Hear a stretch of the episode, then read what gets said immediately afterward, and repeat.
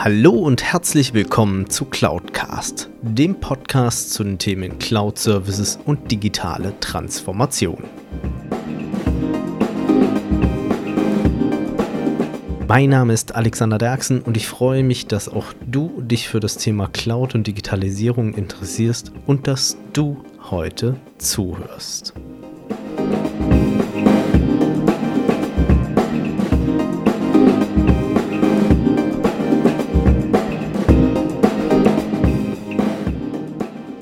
So, hallo zusammen und herzlich willkommen zu Folge 72 von Cloudcast. Ja, letzte Woche hatten wir ja schon Teil 1 des Interviews mit Stefan Werrer und alle, die noch nicht reingehört haben, unten in den Shownotes findet ihr den Link zu Folge 1 beziehungsweise auch zum YouTube-Video mit Stefan und mir. In Teil 2, wie letzte Woche ja schon angekündigt, geht es unter anderem auch ein Stück weit um das Thema Change Management und noch um so ein paar kleine geheime Tricks, die der liebe Stefan mir verraten hat. Also seid gespannt, nehmt euch wieder Zettel und Stift zur Seite, denn dieses Interview hat so viel Mehrwert für eure, ich sage jetzt mal, Karriere vorankommen, beziehungsweise wie ihr euer Unternehmen voranbringen könnt. Deswegen, ich will auch nicht weiter reden. Ich wünsche euch viel Spaß beim Teil 2 des Interviews mit Stefan Werrer.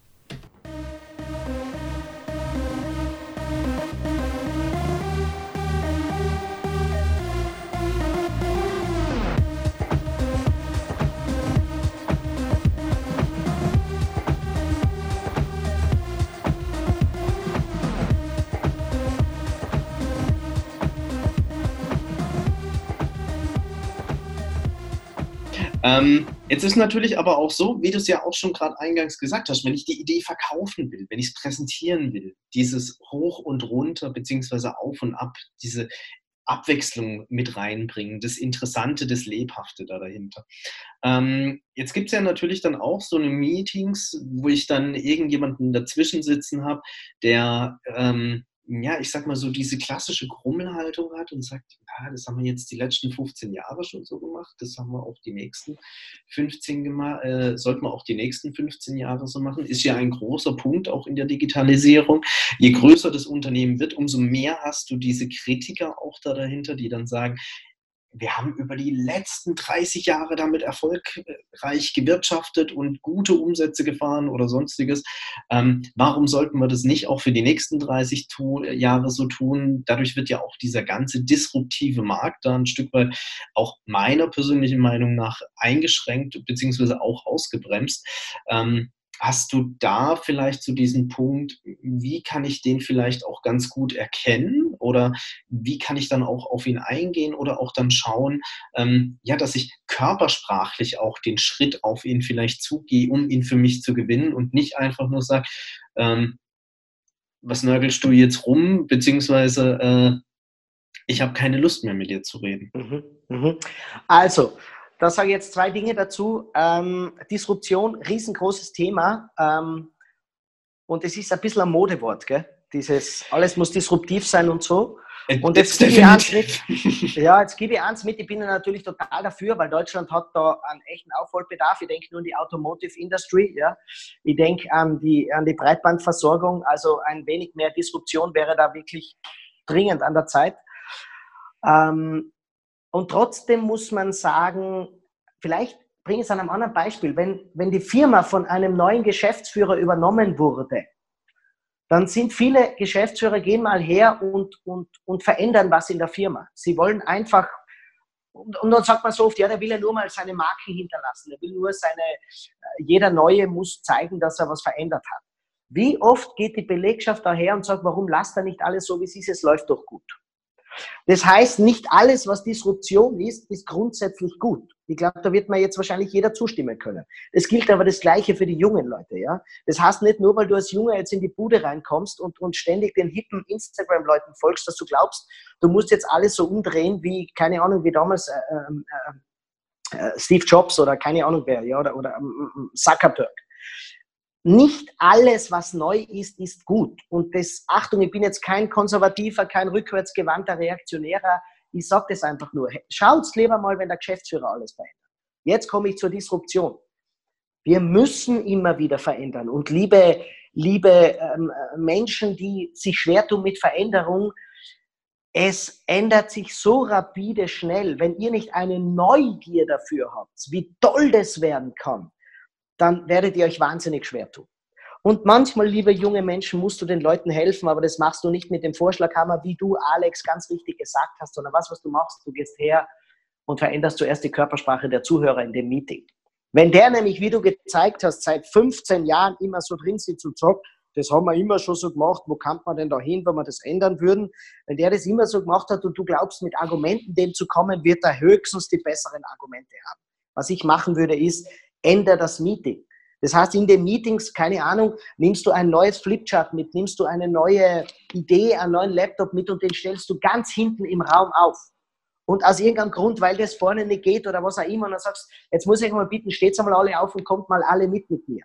Und dann muss der ganz nach hinten gehen. Wenn das schwer ist, dann lass die Leute sitzen und positionier den Laptop ganz hinten, weil es gibt eine Eigenheit von uns Menschen und zwar die, die dem Thema am skeptischsten gegenüber sind, sitzen normalerweise am weitesten weg. Wie in der Schule, der Gegner vom Lehrer ist immer in der letzten Reihe gesessen, in der ersten Reihe waren immer die Streber. Ja, wenn du vorne immer stehst, dann wirst du immer ein Problem mit dem in der letzten Reihe haben. Das heißt, rein körpersprachlich gehst am Verkehr und hängst hinten ein Flipchart, eine Tafel auf und erklärst mal von hinten, was in dem Meeting richtig wäre. Und damit hast du den, den Gegner, hast du plötzlich in die Streberreihe gebracht, ohne dass der seine Position verändern musste. Er wird sich viel schwerer tun, plötzlich so zu sitzen, weil allein für ihn wird es deswegen schon eine Herausforderung sein, weil er jetzt plötzlich alle Leute hinter sich hat, wenn er sich umdrehen muss. Und nicht er sitzt hinten und hat den ganzen Raum im Blick. Das ist eigentlich nämlich eine Alpha-Position. Ja? Eine, man nennt es dann Omega-Position, weil er mhm. der Letzte ist, aber eigentlich hat er den ganzen Ding im, im Überblick. Also, ein kleiner Einblick, wie man körpersprachlich damit umgeht, ist nicht mit der verbalen Gewalt gegen den angehen. Erstmal noch mein Eingangsgedanke, überleg, Vielleicht hat er wirklich recht. Vielleicht muss man wirklich nicht alles immer ändern. Vielleicht geht es mir nur darum, eine Marke zu hinterlassen. Wenn du aber glaubst, nein, das ist eine Idee, die weit, weit besser ist, dann kannst du nicht mit der Brechstange gegen den vorgehen, sondern änder du deine Position oder bring ihn mit viel, wir Österreicher sagen, mit viel Schmäh, mit viel Humor dazu, dass er seine Position ändern muss, indem er aufsteht, indem er was arbeiten muss, indem er einen Beitrag leisten muss, indem er nur seine Standposition ändern muss. Das ist schon ganz viel getan. Da waren jetzt so viele sensationelle Sachen drin und ich äh, bin auf meine persönlichen nächsten Meetings gespannt. Ähm, werde da, glaube ich, das ein oder andere auch auf alle Fälle mit einfließen lassen. Und ähm, ich glaube auch da draußen, viele können das jetzt auch effizient für ihre Meetings dann auch einsetzen. Und es hat ja auch eine gewisse Dynamik dann am Ende des Tages. Also ich persönlich bin ein Freund, nachdem ich es auch schon ein paar Mal ausprobiert habe, ein ich sag mal, gehendes Meeting oder wo sich auch der Raum an sich verändert, wo man seine Sitzposition und auch Haltung ändert, ähm, um auch mal den Blickwinkel des anderes wirklich reinzubekommen und auch wirklich sprichwörtlich den Blickwinkel des anderes, um ähm, dann auch nochmal da eine andere Atmosphäre mit reinzubekommen. Ähm, das Ganze geht ja auch schon so ein Stück weit in Richtung Change Management und ähm, Changes haben wir ja alle vier Jahre in Form von Legislaturperioden auch ähm, im politischen Bereich. und ähm, du hast ja vor kurzem auch dein Buch veröffentlicht, Leithammel sind auch nur Menschen, in dem du ja die politische Weltelite äh, dir näher unter die Lupe genommen hast. Was waren denn da so die Dinge, die dir da auch aufgefallen sind und ähm, wie die mit diversen Themen dahinter auch umgehen? Ähm, ja, das ist jetzt mein viertes Buch und ähm, es ist mir noch nie so leicht gefallen, ein Buch zu schreiben. Es war eine riesengroße Arbeit, aber ich beschäftige mich mit Körpersprache seit 20 Jahren, über 20 Jahren und, und mit äh, Körpersprache in der Politik seit 10 Jahren. Und ich habe viele Wahlkämpfe für Medien beobachtet und habe jetzt an dem weltweit größten Verlagshaus äh, bei Random House dieses Buch rausgebracht. Das heißt, wie du sagst, Leithammel sind auch nur Menschen, die Körpersprache der Mächtigen. Es ist die erste fundierte, wissenschaftlich fundierte Analyse der Körpersprache der Menschen, die uns stark bestimmen. Es sind die größten Stars dieser Welt. Es sind nämlich nicht die Sportler, die Musiker oder was nicht, die, die YouTuber, die größten Stars, weil die kann man kennen oder kann man nicht kennen. Aber einen Donald Trump kennt jeder. Eine Angela Merkel kennt jeder. Und wir haben alle eine Meinung zu denen. Alle, egal wen, wir haben eine positive oder negative Meinung zu denen und tun uns wahnsinnig schwer, sie zu begründen. Also man kann mit der Merkel oder kann mit ihr nicht und dann findet man halt ein paar Hilfsargumente. Das gleiche ist beim Trump. Und ich bin einfach draufgekommen, dass die Körpersprache für die Akzeptanz dieser Politiker die größte Rolle spielt.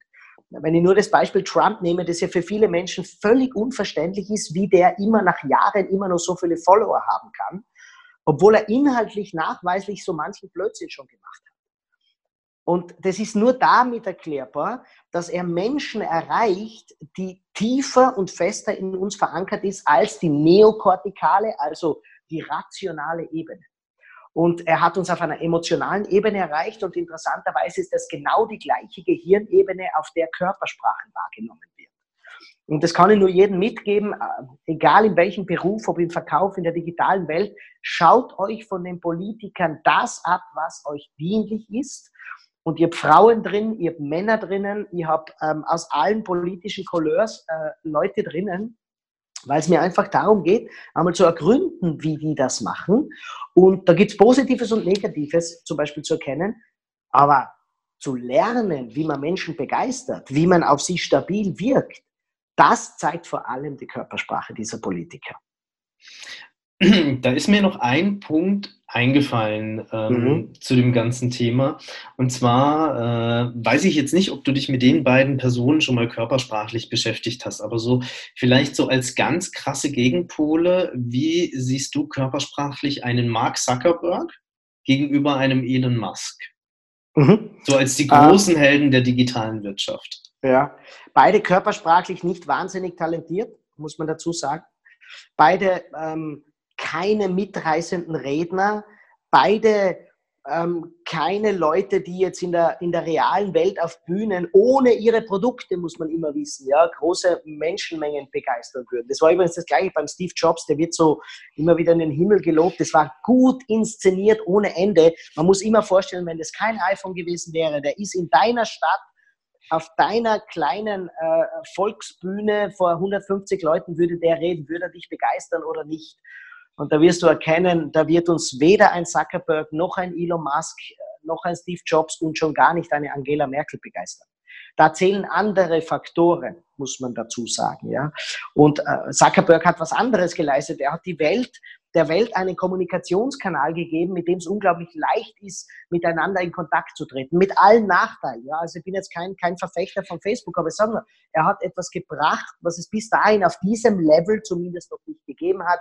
Und Elon Musk ist ganz das Gleiche. Der wird uns einfach die Mobilität äh, er hat es nicht, weder hat das erfunden, er hat es einfach nur brauchbar gemacht. So wie Zuckerberg und, und, und Steve Jobs haben ja nichts erfunden. Sie haben es nur so gemacht, dass die Menschen es gerne benutzen. Da sind wir im Grunde wieder beim gleichen Thema. Gewinnen tut nicht der, der die erste Idee hat, sondern gewinnen tut der, der es uns mit einem guten Interface sozusagen präsentiert. Und das haben die drei einfach, einfach gemacht. Ja. Hm. Sehr schön. Gibt es so in dieser Digitalwelt oder Digitalwirtschaft, wo du jemanden, wo du sagst, okay, der hat es körpersprachlich, beziehungsweise wenn man es jetzt mal so auch unter einem schulischen Aspekt sieht, der kann das wirklich gut? Ja, ähm, zumindest teilweise in der digitalen Welt ist er daheim. Das ist der, der, der, der Gründer von Virgin und das ist der ähm, Branson, Richard Branson. Richard Branson ja. ja. Der ist jemand, der kann auf Bühnen einfach unglaublich begeistern. Ja. Der hat wahnsinnig viel Selbstironie, der ist sich für nichts zu schön. Und ähm, ich glaube, das ist wichtig. Ich habe im Buch, da komme ich jetzt nochmal darauf zurück, ich habe im Buch einen Politiker drinnen, das ist der Emmanuel Macron, ja, der Franzose. Du magst ihn mögen oder nicht, um das geht es gar nicht, sondern er schafft es einfach, eine gewisse Normalität reinzubringen. Und wenn wir da, ähm, wenn wir da auf dem Foto sieht man ihn schon, ja, ich zeige es mal in die Kamera, ich habe ganz typische Fotos genommen, wie er auf die anderen hinschaut, ja. Der Macron schafft es aus diesem steifen Politikerdenken, denkt an Jacques Chirac, denkt an eine Angela Merkel mit dieser Haltung, der kommt mit einer Körpersprache, die im YouTube auch brauchbar wäre. Und ich glaube, das werden die Menschen sein, die uns begeistern. Und ich kann nur eine Warnung aussprechen, wenn wir nicht attraktiv genug sind, dann werden links und rechts Leute kommen, die inhaltlich nicht so gut sind wie wir, aber die Menschen weit mehr begeistern wie wir. Und deswegen habe ich bei jedem Buchkapitel am Ende immer ein, eine kleine Rubrik reingegeben, die heißt, das kann man sich merken. Und das geht dahin, dass man Transfergedanken haben. Das ist nicht nur eine Beschreibung des, des Politikers von Donald Trump oder Xi Jinping, den chinesischen Staatschef ist, sondern was heißt denn das für mich? Wie kann ich das im Meeting, im Verkaufsgespräch, bei der Verhandlung mit meinem Partner oder mit meinen Kindern brauchen? Und dann gebe ich da noch was mit. Ich bin mir sicher, diesen Podcast und dieses Video werden jetzt sehr viele junge Menschen sehen. Und du hast mich vorher gefragt, da gibt es ja dann im Meeting, gibt es diese Alten, die sagen, naja, wir wollen nichts verändern. Dann sage ich da eins. Im Buch kommt das jüngste frei gewählte Regierungsoberhaupt der Welt vor. Und das ist Sebastian Kurz aus Österreich. Den habe ich reingegeben, nicht weil er weltpolitisch so eine große Rolle spielt, sage ich jetzt dazu, sondern weil er uns eines beweist. Wer immer glaubt, ich bin noch zu jung, um Gehör zu finden bei den anderen, ich bin noch zu jung, um wirklich erfolgreich zu sein, der soll sich den kurz mal anschauen. Der hat eine unglaubliche Breitenwirksamkeit und auch in Deutschland übrigens hat er unglaublich hohe Zustimmungsraten, Sebastian Kurz. Und wenn man dann die Leute fragt, ja, wofür steht er denn, sagen die Leute, ich weiß es gar nicht, aber der wirkt unglaublich vernünftig. Und wer immer glaubt, ich bin noch zu jung, ja, ähm, das hat mit der Körpersprache mehr zu tun. Äh, ich sage dir ein konkretes Beispiel, was Kurz macht. Er reduziert die Frequenz und die Amplituden seiner Bewegung. Das heißt, wenn er spricht, ich stehe jetzt mal kurz auf, so, äh, so ungefähr, dass man so halbwegs sieht, ich hoffe, es geht so, pass auf. Wenn er spricht, spricht er immer sehr vernünftig mit diesen Bewegungen. Also er schaut immer aus, als würde er eine Salatschüssel beuteln, ja? so, so in etwa. Und das wirkt unglaublich vernünftig. Was machen die meisten anderen? Die Merkel, wir kennen sie mit ihrer Raute.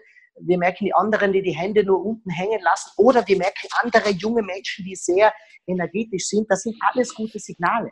Aber wenn es um Stabilität geht, ist das Alter weniger entscheidend als die Bewegungen, die du machst. Und was, wenn, äh, wenn wir manchmal denken, ah, es geht noch nicht, oder wenn dein Partner vielleicht nicht ambitioniert genug ist, dann kannst du ja zu ihm sagen, ja, andere sind mit 31 schon Bundeskanzler. Ja? Ich gebe euch eines mit, ihr habt viel mehr in euch drinnen. Ihr müsst es nur rauslassen. Und das hat wenig mit mentaler, mit mentaler Veränderung zu tun, sondern einfach nur die Hände, das Gesicht, deine Körperhaltung so einsetzen, dass sie deinen Wunschemotionen und deiner Wunschwirkung dienlich ist? Also ganz klare Empfehlung auch. Kauft das Buch von Stefan Werrer. Seit Montag ist es draußen. Also seit dem 18. März. Die Podcast-Folge ist ja jetzt am 20. erst erschienen. Ähm, und wir haben sie ja auch zu dem Zeitpunkt auch erst aufgezeichnet. Deswegen schaut euch das Buch auf alle Fälle an. Link ist auch nochmal in den Show Notes. Man findet es auf Amazon oder wenn man zu den 75% Lokalkäufern geht, ähm, geht zum 85. Buchhandel. 85, Entschuldigung, mhm. ähm, geht zu dem Buchhändler eures Vertrauens. Dort wird es hoffentlich vorrätig sein, wobei ich gehe sehr stark davon aus, dass es dort sein wird. Ich habe es zumindest bei meinem Buchhändler der Wahl schon gesehen. Und ähm, daher, Stefan, ich kann nicht sagen, außer vielen, vielen herzlichen Dank für dieses Interview. Ich denke, wir haben vieles mitgenommen, vieles gelernt, auch, auch gerade im Punkt, dass die Körpersprache in der Digitalisierung eine extrem wichtige Rolle auch spielt und nicht nur irgendwie abgelöst wird durch E-Mail oder irgendwelche Chat, Messenger-Geschichten oder dergleichen und dass der Mensch am Ende des Tages auch im Vordergrund steht. Und wir haben natürlich auch einiges mitgenommen zum Thema, wie kann ich vielleicht auch ein Change Management äh, intelligent voranbringen, beziehungsweise auch durch gezielten Einsatz von Körpersprache meine Vorstellungen am Ende des Tages auch meine Mitmenschen besser rüberbringen, dass die mich dann auch verstehen und wissen, warum ich so begeistert für dieses Thema bin. Stefan. Super ich, Zusammenfassung, Alex. Ich, Stefan, ich, ich, ich danke dir recht herzlich dafür. Ich verabschiede mich an dieser Stelle auch schon mal in die nächste Woche. Danke euch recht herzlich fürs Zusehen. Wünsche euch weiterhin viel Erfolg bei eurer digitalen Transformation beziehungsweise bei der Einführung von Cloud Services. Und die Abschlussworte gehören natürlich meinem Gast, Stefan Werber. Das ist aber lieb. Danke für die Einladung. Das Gespräch hat mir jetzt sehr, sehr zu Gedanken angeregt. Wir sind von, vom Verkauf über Präsentation bis zu Ludwig Wittgenstein sogar gekommen. Ähm, das freut mich, weil auch im Buch meandern wir durch die ganze Welt durch. Es ist ja sehr lustig geschrieben, das Buch mit vielen, vielen Bildern und zwar unglaublich guten Bildern, nicht diese Schnöselbilder von Politikern, sondern typische ähm, äh, Bilder.